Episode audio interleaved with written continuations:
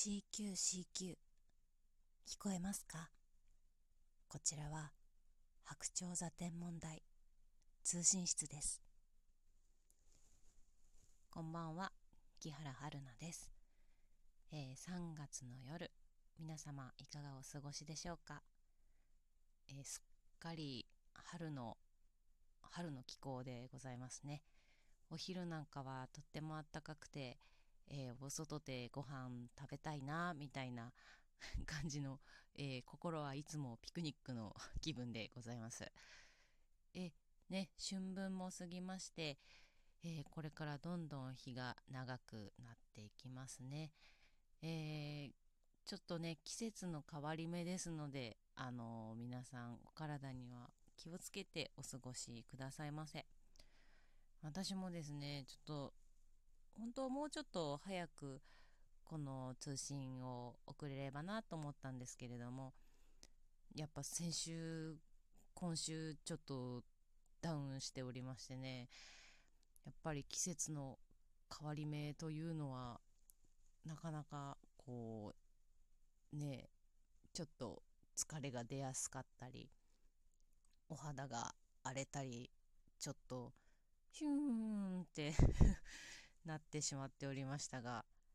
えー、休みの日にですねこれでもかとネタをしましたら意外とすっきりしましてあらよかったなと いうところです。やっぱりですね睡眠はとても大事だなと思いましていや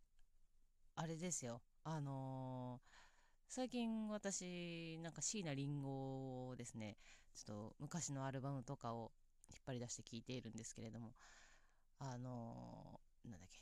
隣の芝が青く見えたらできるだけ眠るのさと椎名林檎も言っておりますので何かこう心が心が闇闇になんだろう 飲まれそうになった時はやっぱり寝るのが一番ですね。寝るとまあ基本何も考えないですからね。と思います。そう寝るのもですねただ寝るのではなくですねより良い睡眠を追求するのはとても大事だなと思いました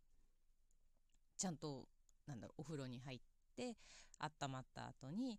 えー、綺麗なその洗濯したてのシーツお布団枕カバーで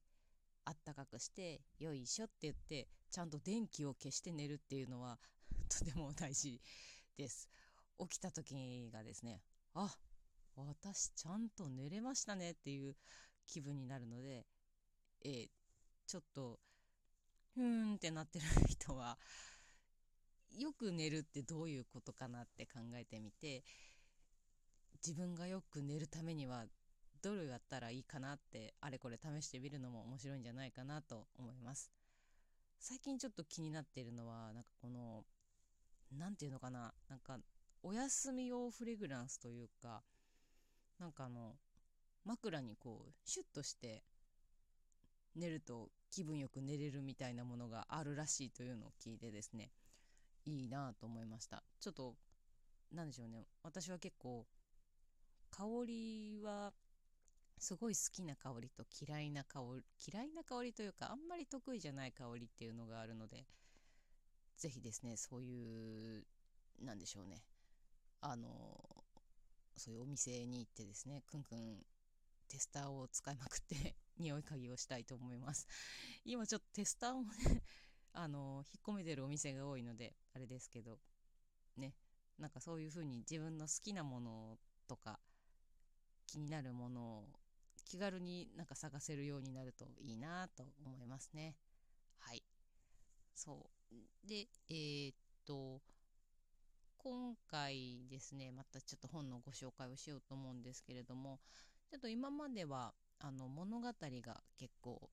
主、小説とかが多かったんですけれども、今回ですね、ちょっと違ったところから、えー、っと、えー、磯田道文さんの著、えー、中高新書から2014年に発行されてます。天才から日本史を読み直す。先人に学ぶ防災。という本でございますね。はい。これはですね、ま、その、なんだろうな、歴史系の、なんだろうな、ツイッターアカウントさんとかが、この間や流していたのを、この間って言ってもちょっと前ですけど、拝見して面白そうだなと思って読んだんですけれども、えーと、日本史上のですね、まあ、地震ですとか台風噴火山噴火津波そういった天災の記録ですねえっ、ー、と何て言うのかなその昔の人たちが記したその天災記録を読み直してみるっていうものですね。でそれでちょっと日本史を追っかけてみようっていうやつでまあえっ、と宝永地震とかそういった、うん、昔の話ですとか、まあ、火山の噴火の話ですとかそういったものを紹介しているというものになっております。幕末の災害史とかもありますね。その幕末の、えーと、佐賀県の台風とかがありましてでそれをがこう起点となって佐賀がどういうふうに幕末を乗り切って幕末明治の佐賀藩になっていったかみたいなところが書いてありましてなかなか面白いでございますね。はい、でその昔の天才の記録とかを読んでいくとその地形がまどういったどういった場所であったのかとかえ、ー、と、ま、例えばこの津波とかですとこの地域はこういうふうな津波が起こったことがあるとかだいたいどこら辺まで高さが波の高さが来るみたいなそういった記録からえー、っとなんだろう防災のまあ対策ですね。そういったものをどういうふうにとってるところ自治体があるかですとかそういった話もありますし、まあ、江戸期にですねそのまあ富士山だったかな狭山だったかななんかその噴火があった時に、まあ、まあ富士山がこう噴火したら、えー、と江戸ですね今の東京辺りではどれくらいなんだろう火山灰が積もるかとかそういう試算ができるみたいなとこ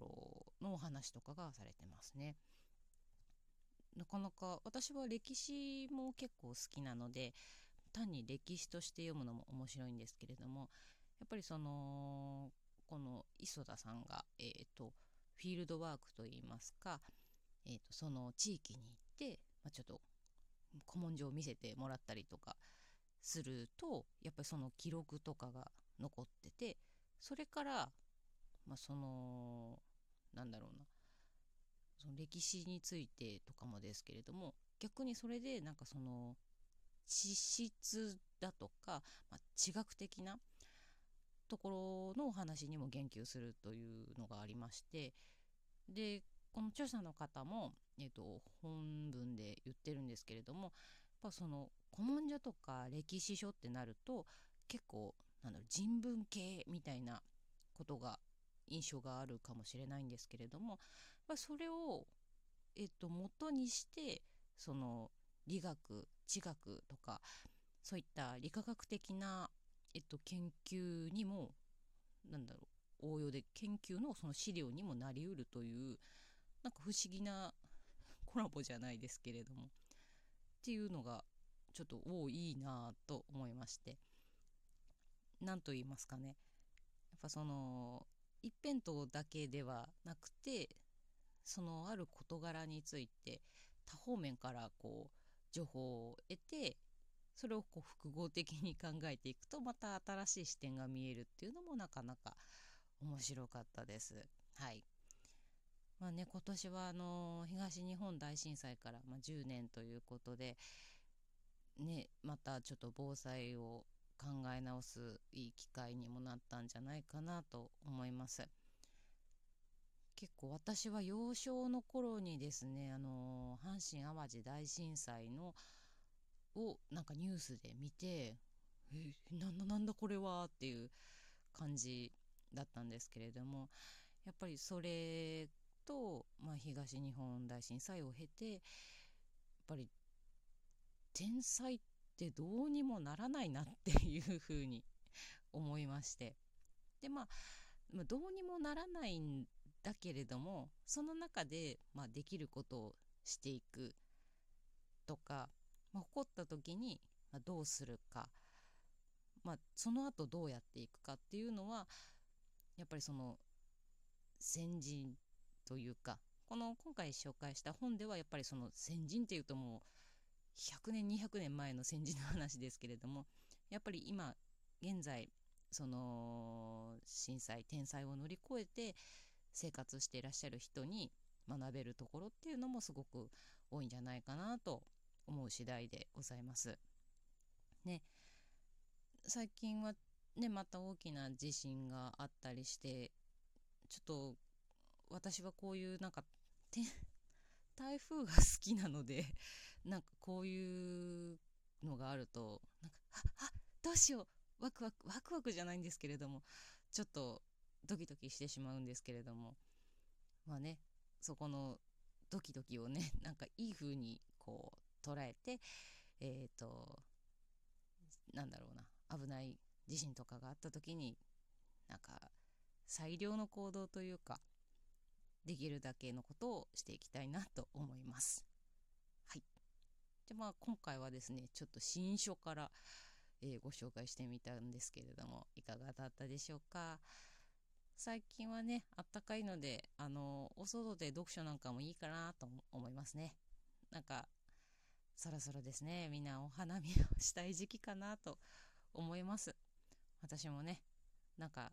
またお花見しつついい本があったらご紹介させていただきます。それでは皆さん、えー、お体に気をつけておやすみなさい。